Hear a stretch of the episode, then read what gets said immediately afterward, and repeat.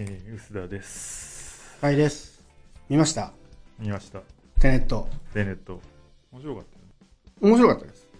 クリストファー・ノーラン結構好きなんですよ。ね。はい。なんだけど今回すごい情報不足でう、んクリストファー・ノーランがやってること知らなくて、最初。そうなの、うんはい。で、なんか周りで、なんかテネットすごい、テネットすごいみたいなこと言ってる人が増えてきて、はい。あなんか面白そうな映画だなって調べたら、あ、クリストファー・ノーランの最新作なんだと思って見に行ったんです。なるほでクリストファー・ノーランがやる映画、難しそうぐらいしか知らないですけど、うんそれで見に行って、なんか周りがすごい難しかったってずーっと言ってて、うん。めちゃめちゃ身構えて行ったんですけど、はい。そんなに難しくはなかったですね。あという話はさておき、せっかくなので一番いいとこ行こうと思って、グランドシネマサンシャインっていう映画館に行ってきたんですけど、はい。あれですよね、クリスパー・ノーランって IMAX にすごいこだわってて、はい。で、クリスパー・ノーランの撮影した意図そのままに再現できるのが世界でもなんか何箇所かしかなくて、そのうちの一個が池袋グランドシネマサンシャインっていううんちくは聞きまして、はい。まあどうせなかなかね最近映画を見に行けないから、まあ、ちょっと高いんですよね。2500円か。あの映画館はいいですね。うん。いいよね。行ったことありますわ、行ったこ。全く知らなかったんで、は普通に12階に登っていくじゃないですか、うん一番上あの映画館の。はい。なんか12階着いた瞬間に別世界が広がってて、え、何？高級ホテルのなんかラウンジですか？みたいな。あ、まあ、ラウンジ感、ああですよね。るじゃないですか外が見えるんですよね。うん確かね。最上階からずっとなんか窓がうん。外全見える景色になってて、フードコーナーもちょっとおしゃれじゃないバーバーみたいなバーみたいになってて、でちょっと奥の方にソファースペースみたいなのもありません？うん。それは覚えてるけど。で、僕結構時間ギリギリで行っちゃったんで、はいはいパッと見て、うわ、なんかすごいと思って入って、その後もすぐ帰っちゃって、用事があったんですぐ帰っちゃったんで、堪能できなかったんですけど、あれ、ラウンジ堪能するためだけに、ちょっと居残りたいですね。っていうぐらい良かった。はいスクリーンでかい、でかいですよね、池袋。うんあの入ってすぐ、動線からして、あうんのスクリーンのでかさを、こう、意図、なんか意識させるような感じになってるじゃないですか。うんうん。入った瞬間にもう壁が全部スクリーンになってるみたいな感じになってて、ちょっとテンション上がりますよね。え、池袋で見ました？いや、僕全然違うところ、調布で見ました。ついてるから。あ、まあまあ。ソーシャルディスタンスをちょっと意識して、こう、ああの、都会であんま見たくないなと思って、空いてそうなところに行ったんですけど、まあまあでかいところですね。調布も一番でかいスクリーンで見たんであれなんですけど、まあやっぱちょっと、ね、IMAX 行きたいな。ーあ、2回見たくなる映画。うん。グランドシネマサンシャイン僕平日行ったんですけど、はいで、今ね、グランドシネマサンシャインが、休日ははい。全席座る。うん。その代わり、フードは飲み物だけってなってて、平日は一向期に座るんで、間が空くんだけど、はいその代わり食べ物飲み物自由みたいな感じですよ。でもこれは平日の方がね、隣いない方が、もうコロナ以前に隣いない方がやっぱ気楽じゃないですそうか。なんですよね。そう。だからこれは平日の方がいいなと思って、頑張って平日に時間作って、これぞフリーランスの保険だなと思って行ったんですけど、それでも、ほぼ満席でしたね、その、横に一人空く前提ではい、ほぼ埋まってて、平日のこの時間に満席なことはまあ相当ね、うん人気なんだなと思います。興行成績もいいんですよね、確か。日本の。成績すごかったし。ただなんか、周りの人がすごいみんな難しい難しいって言ってて、はい結構みんな尻込みしちゃってるなというのがもったいないなと思って。うん。でね、あの、ネタバレを気にする私なので、ネタバレをね、いできるだけしないように話していくんですけど、うん。難しいは確かに難しいんですけど、うん。なんかストーリーの根本にはあんま関係ない難しさじゃないですそうねどこまで話していいの？ここはネタバレじゃないと思うとこまで行きましょうよ。うん。そこら辺は温度感で。あんま覚えてないんですよね、でもね大した話、大した話じゃないじゃないですか。ね、こあ、そう、大したことない話だと思うんですよね。あの、うん難しい話に関しては。はい。なんか設定が。設定がわかるかどうかですね。うそうそう。設定を全部理解しようとすると多分相当難しいんですけど、うん話自体はすごいシンプルですよね。そうですね。で、まあ伏線もちょこちょこ仕掛けてあるんですけど、なんか伏線を丁寧にちゃんと後の方で、うん。あれが伏線だったんだよってちゃんと説明してくれるんで。かなりわかりやすく回収できますよね。そうそうそうそう。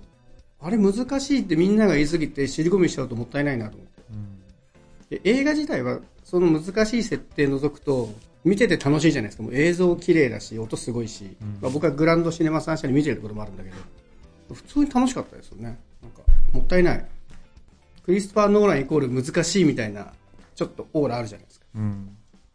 なんかそれのイメージが強すぎるがあまりなんかみんな難しく考えすぎじゃないっていう気はしました。でも2回はいいかな。僕は割と、なんか映画ってあんま2回見たくないんですよ。うんゲームもそうなんですけど、できるだけ1回で全部理解したい。それは頑張りすぎじゃないですかうんなんか2回見たいと思えないんですよね、あんまりわざ。わざ行かなくてもねうん、ただ、テネットは2回見たら面白そうだと思いました。うん。もう1回見てもいいなと思うけど、配信始まったら見ようかなぐらいかな。うん。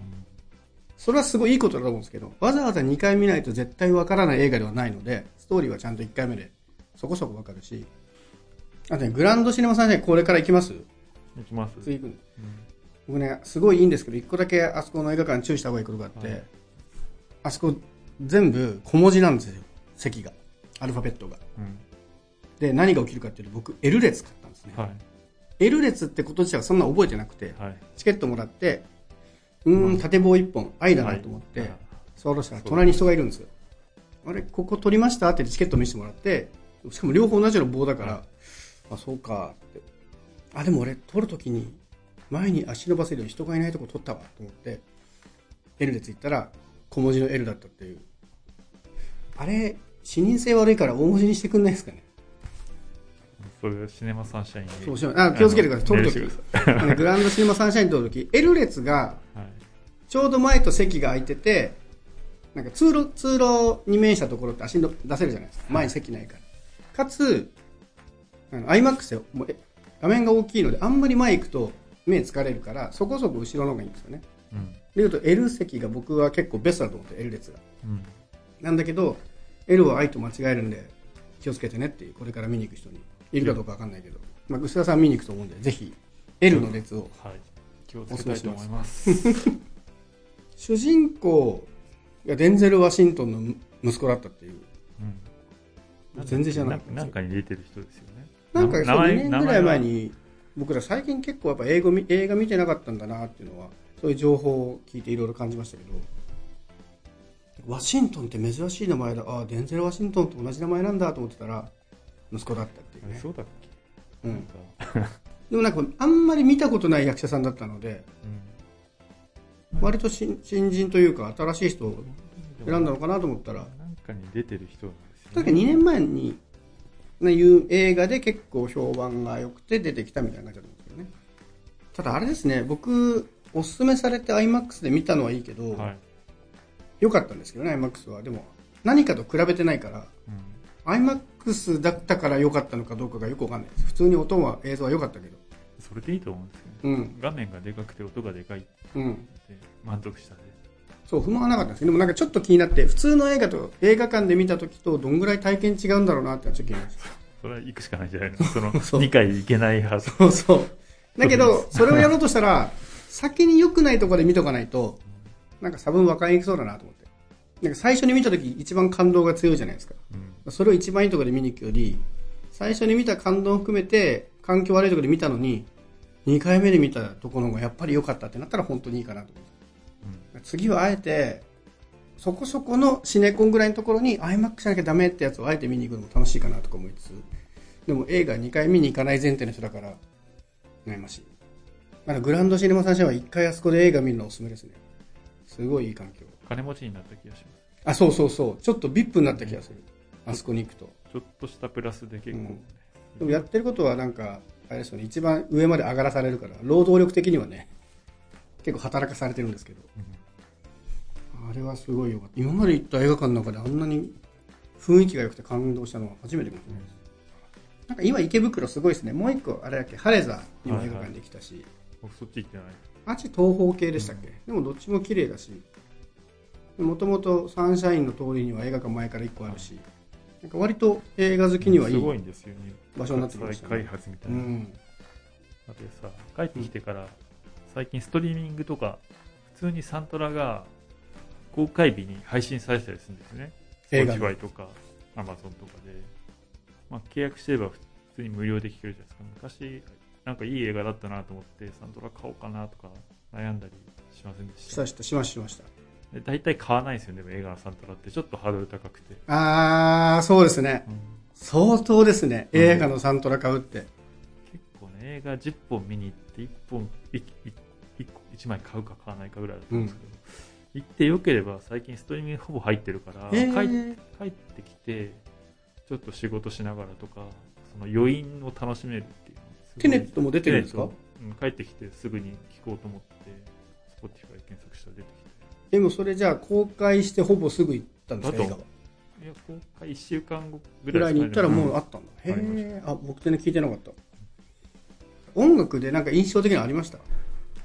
あのね、すごい重低音がズンズンする。いつもクリストファー・ノーランってうん。大体同じ人なんですね。音楽が。音楽をやる人が決まってて、で、はまあ、ハンス・ジマってすごい有名な、うんまあ、作曲家なんですけども、ブオーンとかゾーンとかいう低音が特徴的な人なんですけども、で、またハンス・ジマかと思って聞いてたんですね。うんで、帰ってきて、そのサントラを見たら、ハンス・ジマじゃなかった。っていうのが分かってちょっと面白かっ音の雰囲気は似てるんですか？た。かなり似てますね。そんな比べ方したことなかった。面白い。いや、映像に夢中だったから、音は多分良かったから意識してないんだと思うんですけど、確かに帰って聞いてみようかな。いくつかね、音は覚えてないんですけど、印象的なシーンは結構あるんで、はいその音聞いたらちょっともう一回楽しめるかもしれないですね。まあなんか独特じゃないですか。うんうんまあなんであの雰囲気をお仕事しながらすぐはかどりそうですね経験できるから、結構ね、だからい映画の印象がうんこう、家にいても根付く感じがして、いいなと。それでも映画の新しい楽しみ方かもしれないですね。すげえそうそうそう思うんですよね、最近。うん。今までだと本当に好きな人がうん。わざわざ買わないといけなかったサウントラックがパッと聞けるようになったら、そう。ただただじゃないけどただみたいなもんじゃないですか、うん。そうですね。契約していれば。契約してたら。ねだから月1000円とか入ってると普通に聞けるからすげえいいなと思って、ね。映画行ったら結構探すとほとんど、まあ、うん。特に海外のものは大体海外ものはそうでしょうハリウッドね。ものみたいな最近多い気がする多いんですよ、でも映画の儲け方としていいですね。だって今までサントラ触れなかった人って、うんどうやっても買わないから、いでもストリーミングで聴けるってなったら、まあね、増えますよね。ねえー、面白いです。なんかもっとアピールしてほしいですね、そういうのね。映画の後で聴けますみたいなのが分かったら、結構流れる気がするな。本当にね結構1週間ぐらいその興奮を引きずれるというか、うんうんうんうん。そういう感じがするえちょっと帰り聞いてみよう。であれですね、これからテネット、これはね、どれだけの人が見てないのに聞いてるのかわからないですけど、一応ね、タイトルにはネタバレなしって振ろうと思ってるんですけど、うんまあ、せっかくだから行くならグランドシネマサンシャインの豪華さをはい味わいつつ、終わったらサントラを聞くといいということで、はい。普通にね、なんだろう、ハリウッド対策として相当面白いので、ぜひ、あの、あんまり難しいとかいうのに惑わさず、気軽に見に行ってほしいと思います。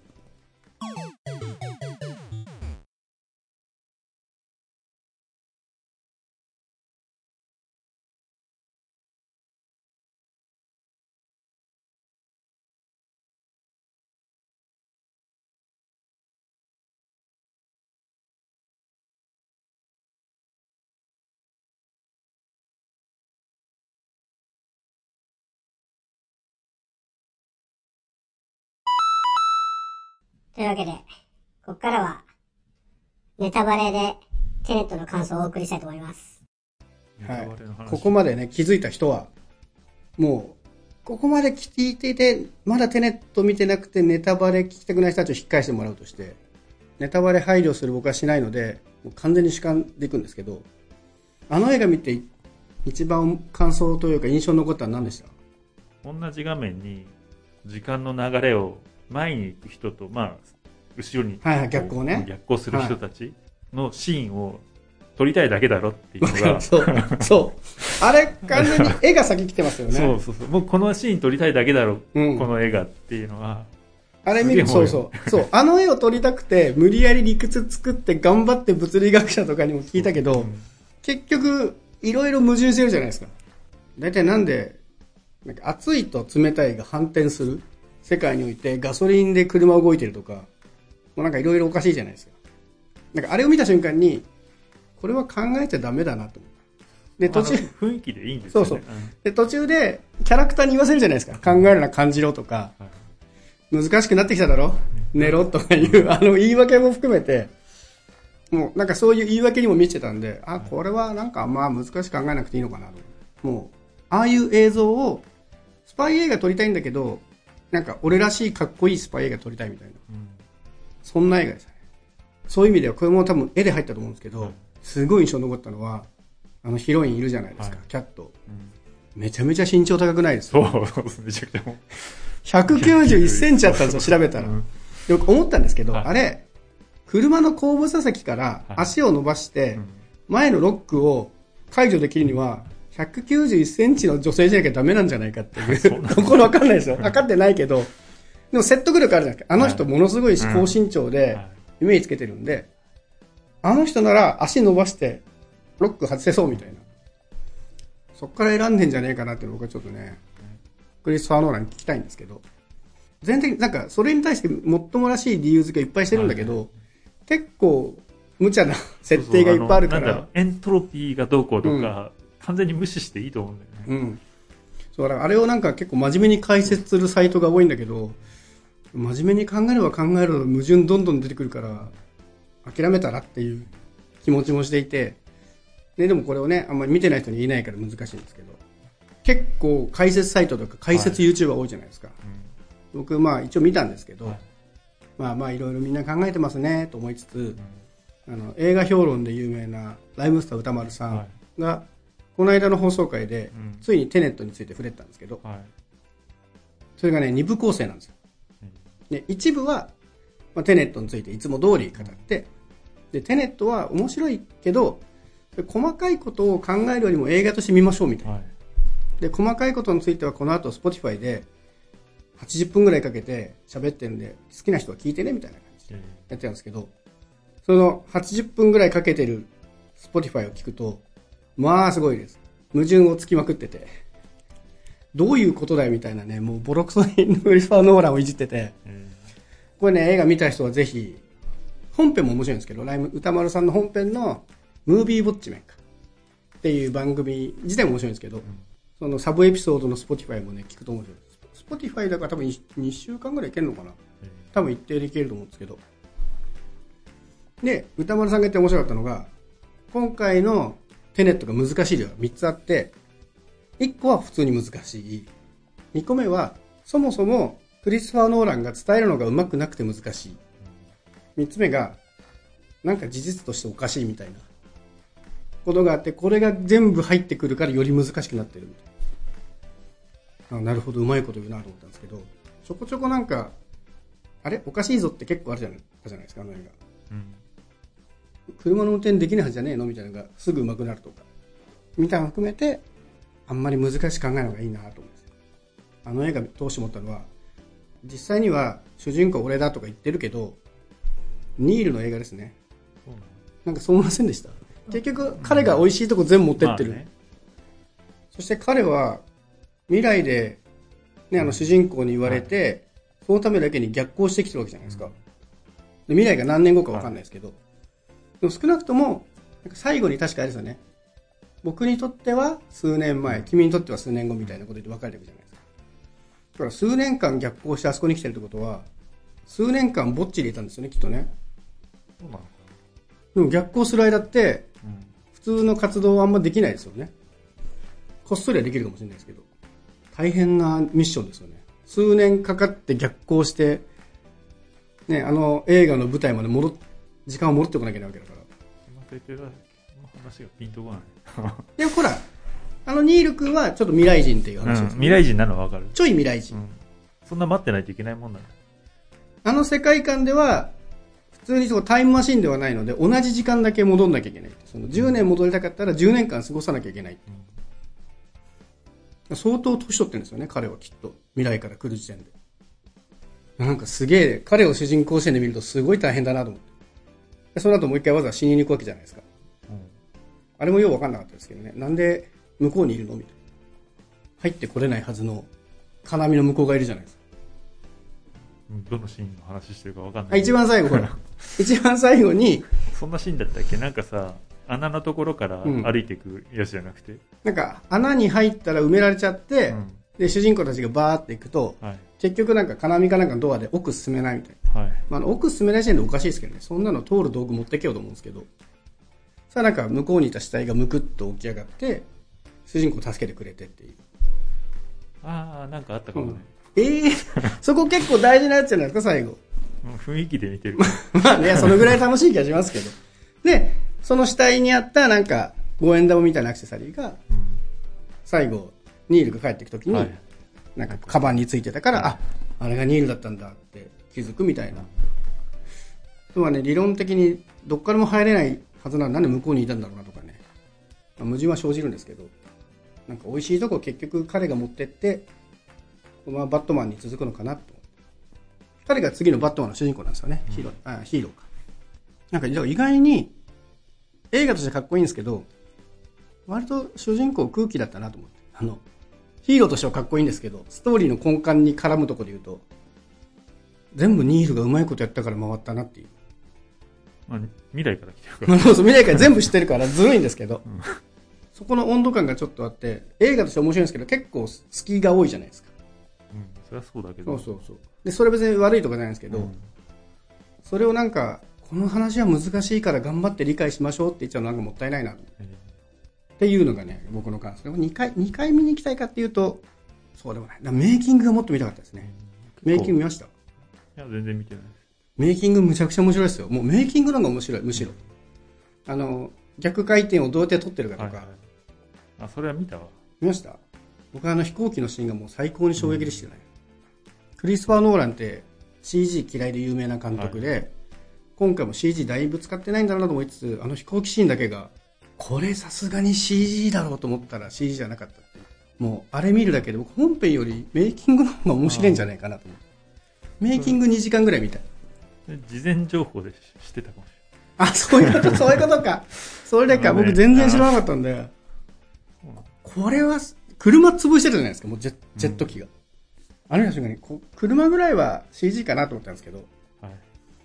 全部や、まあ、金持ちがやるとこんなことできんだなっていう意味ですげえ面白かったですけど。もうなんかそれですげえなっていうので、映画関係者の方が、とかが騒いでたのを見ちゃったから。そうなんだ。